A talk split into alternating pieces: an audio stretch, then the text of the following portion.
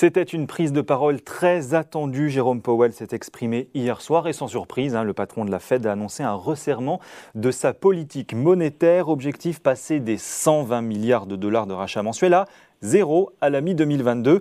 Un durcissement qui fait euh, écho aux positions d'autres banques centrales hein, en Australie, au Canada, notamment au Royaume-Uni entre autres, et peut-être bientôt en Europe. Et si justement on était en train d'assister à une nouvelle donne en matière de politique monétaire? Bonjour Bastien Drut. Bonjour. Merci d'être avec nous, chef de la macro-stratégie thématique chez CPR Asset Management.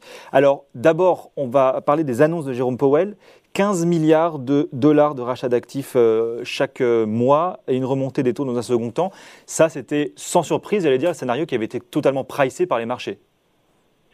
Oui, euh, la, décision du, du tapering qui a été annoncée hier, elle avait été très largement euh, communiquée en, amont, donc euh, c'est pas vraiment une surprise. Mm. Jusqu'à maintenant, la Fed a acheté 120 milliards de titres par mois et on va on va avoir une réduction de ces achats de, de titres de 15 milliards de dollars chaque mois, ce qui fait qu'il y aura 105 milliards achetés en novembre, 90 en décembre, avec mm. une fin qui serait annoncée mi-juin. Alors après, même si ça c'était attendu, il y a quand même quelques petites choses qui sont étonnantes par rapport à cette euh, décision. Notamment dans le communiqué, euh, ce qu'indique la Fed, c'était que cette réduction des achats d'actifs, elle allait se poursuivre sur un rythme donc de, de 15 milliards euh, chaque mois, mais que le rythme pouvait être changé si les perspectives économiques le, le justifiaient. Et à ce propos, il y a une question d'un journaliste à Jérôme Powell en conférence de presse mhm. pour savoir bah, qu'est-ce que qu'est-ce que serait hein, les perspectives, le changement de perspective économique qui ferait euh, changer finalement, accélérer le, le rythme des achats d'actifs. Et en fait, il a refusé de répondre. Alors c'est quand même euh, assez euh, fort de café de voir que euh, un banquier central refuse de commenter la, la, la décision qu'il qui vient de faire. Et, qu'est-ce que ça dénote? Ça, ça veut dire quoi ça? Alors je pense que c'est tout simplement parce qu'il voulait éviter de, de répondre que, euh, que, que le, le, cette réduction d'achat d'actifs serait accélérée si l'inflation était encore plus forte euh, qu'aujourd'hui. Donc ça c'est la première petite chose étonnante. Après la deuxième petite chose étonnante, c'est qu'il y a eu une question euh, sur ce qu'il se passerait après le tapering. Donc là on a un tapering qui devrait se conclure vers, vers mi-juin 2022. Euh, Et en fait il, il, a refusé de répondre sur le fait qu'il euh, y aurait une stabilité du bilan ou plutôt une, une, décrue du bilan de la Fed. Et encore une fois, il a refusé de répondre. Et ça, c'était c'est quelque chose qui est assez étonnant. Et on peut se demander s'il ne garde pas euh, finalement euh, des portes ouvertes pour la suite dans, dans, dans le cas d'une inflation qui serait plus, plus élevée que prévu. Alors justement, je reviens d'abord en un mot là sur ce que vous dites sur l'inflation, euh, parce que notamment Jérôme Paul, et c'est écrit dans le communiqué, euh, dit que l'inflation, euh, pour l'instant, reste transitoire. Alors il dit pas pour l'instant, ça c'est moi qui le dis, mais l'inflation reste en grande partie transitoire. Est-ce que justement ça, il, il a raison, ou est-ce qu'à la lumière de ce que vous venez de nous expliquer, on sent quand même poindre une forme d'inquiétude sur la transition ou la durabilité, on va dire, de l'inflation américaine? Je pense qu'il y, a quand même un peu d'inquiétude et puis on, voit bien qu'il y a un changement d'appréciation par rapport à l'inflation. Euh, Jusqu'à Yellen disait l'inverse. Et exactement. Alors, en fait, euh, là, ce qu'il a expliqué Jérôme Powell euh, hier, c'était que les, les, problèmes sur les chaînes d'approvisionnement allaient durer sur une bonne partie de l'année 2022 et que donc l'inflation serait élevée également sur une bonne partie de l'année 2022. Alors ça peut paraître euh, pas grand-chose, mais en fait c'est quand même un, un, vrai changement par rapport à leurs dernières prévisions, parce que dans les dernières prévisions de la Fed, euh, il y avait le fait que l'inflation euh, serait aux alentours de 2% en 2022, et là Jérôme Powell est en train de dire quand même quelque chose qui est un peu contradictoire avec une inflation qui serait donc euh, bien, bien supérieure à, à 2% sur l'année 2022. Donc il y a quand même euh, un changement par rapport à l'appréciation de l'inflation, et puis on sent bien que les prévisions euh, qui avaient été faites, elles sont trop basses, elles vont être oui. revues à la hausse lors du prochain comité de politique monétaire qui aura lieu euh, mi-décembre. Et euh, donc il y a quand même une vraie reconnaissance hein, que l'inflation sera plus, plus élevée que prévu. Et puis après, il y a un truc qui est peut-être un peu technique, c'est que aux, aux États-Unis, il y a pas mal d'institutions privées qui notent que les loyers ont vraiment accéléré, qu'on a une accélération des loyers à deux chiffres aux États-Unis, hein, c'est quand même pas rien. Mmh. Mais pour le moment, c'était pas encore quelque chose qui était rentré dans les indices de prix, qui est pas encore rentré dans le, dans le CPI qui est, qui est suivi euh, par la Fed. Et ça, c'est seulement en train d'arriver.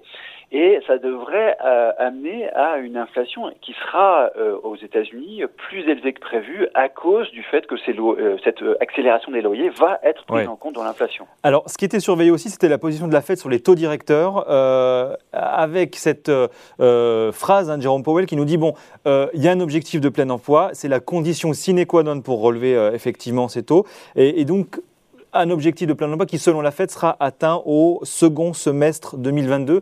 Est-ce que là, Jérôme Powell et la Fed, notamment, sont pas un peu euh, optimistes finalement quand on regarde un petit peu là, les dernières données des embauches, notamment, et, et, des créations d'emplois aux États-Unis? Alors, euh, il y a les trois quarts des emplois qui avaient été détruits pendant la crise aux États-Unis qui ont déjà été recréés. Recréés, Donc, euh, là, ce que ce qu'indique la Fed, c'est que euh, ils vont quand même prendre un petit peu leur temps pour euh, pour essayer d'avoir encore un peu plus d'amélioration des conditions sur le marché du travail, d'avoir encore un peu plus de création d'emplois pour avancer vers cet objectif de, de plein emploi. Mais ce qui était intéressant, et, et, et euh, Powell disait que euh, le plein emploi pouvait tout à fait être euh, atteint sur le deuxième semestre mmh. de l'année 2022. Donc là aussi, encore une fois, c'est c'est un changement de discours, hein, parce qu'il disait pas ça jusqu'à jusqu'à maintenant. Donc ça, c'est vraiment intéressant. Et après, ce, qui, ce, ce que disait Powell, c'était que finalement, le plein emploi, ils savent pas forcément très bien où il se situe. donc ils, ils disent qu'il faut que le, le marché de l'emploi continue à s'améliorer, mais finalement euh, la Fed ne sait pas exactement où est la ligne d'arrivée parce que euh, il y a eu pas mal de changements structurels sur le marché du travail américain. Mmh. Il y a pas mal, il y a des millions de personnes qui ont pris une retraite anticipée. Ce qui est au moins plus euh, facile pour le décréter. Comment? Ce qui est au moins plus facile pour le décréter. Oui, donc en fait, voilà, c'est, c'est et, il faut un peu de temps pour la fête pour aussi savoir où va se situer cette ligne d'arrivée sur le marché du travail.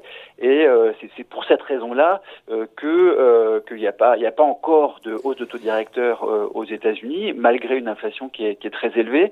Mais cette communication, elle va être de plus en plus euh, compliquée à mesure qu'on aura des améliorations sur le marché du travail. Et on verra demain que les créations d'emplois sont assez fortes quand même encore aux États-Unis. Encore aux États-Unis. Bon, alors justement, la question qu'on se posait aujourd'hui, c'est est-ce que le vent finalement n'est pas en train de tourner euh, pour les banques centrales? Euh, Un certain nombre d'exemples, hein, le Canada, euh, le Royaume-Uni, l'Australie notamment, qui sont en train ou qui prennent des positions similaires.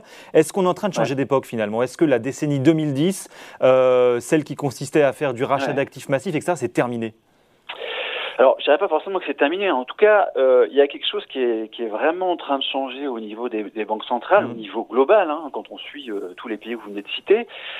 En fait, pendant la décennie 2010, euh, euh, l'inflation était euh, trop faible et, ça, et la faiblesse de l'inflation, on pouvait la constater année après mmh. année. Et en fait, ce que s'étaient dit les banques centrales à ce moment-là, c'était qu'il fallait bien sûr avoir une politique monétaire qui était accommodante, mais surtout vous donner beaucoup de visibilité à, relativement long terme sur le fait qu'elle resterait accommodante pendant longtemps.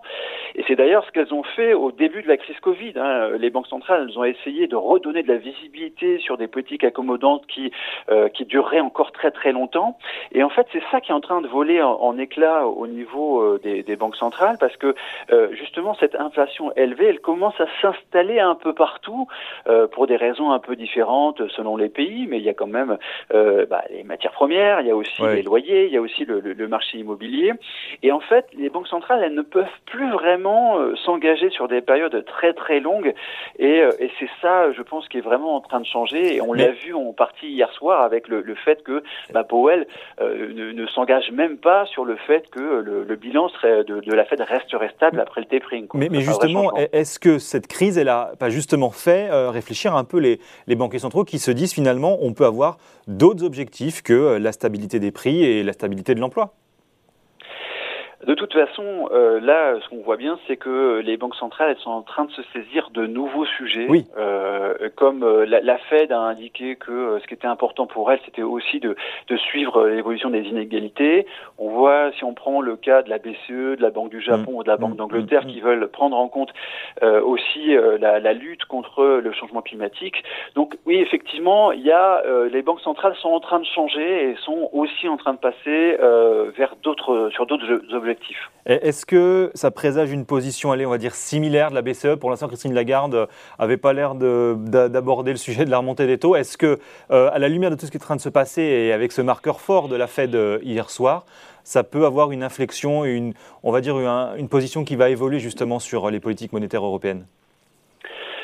Alors, ça prendra un peu plus de temps pour euh, pour la BCE parce qu'on a eu des périodes d'inflation basse qui ont duré des années, donc on pourrait se permettre de rattraper un peu ce qui a été perdu entre guillemets euh, en, en termes d'inflation sur les, dernières années.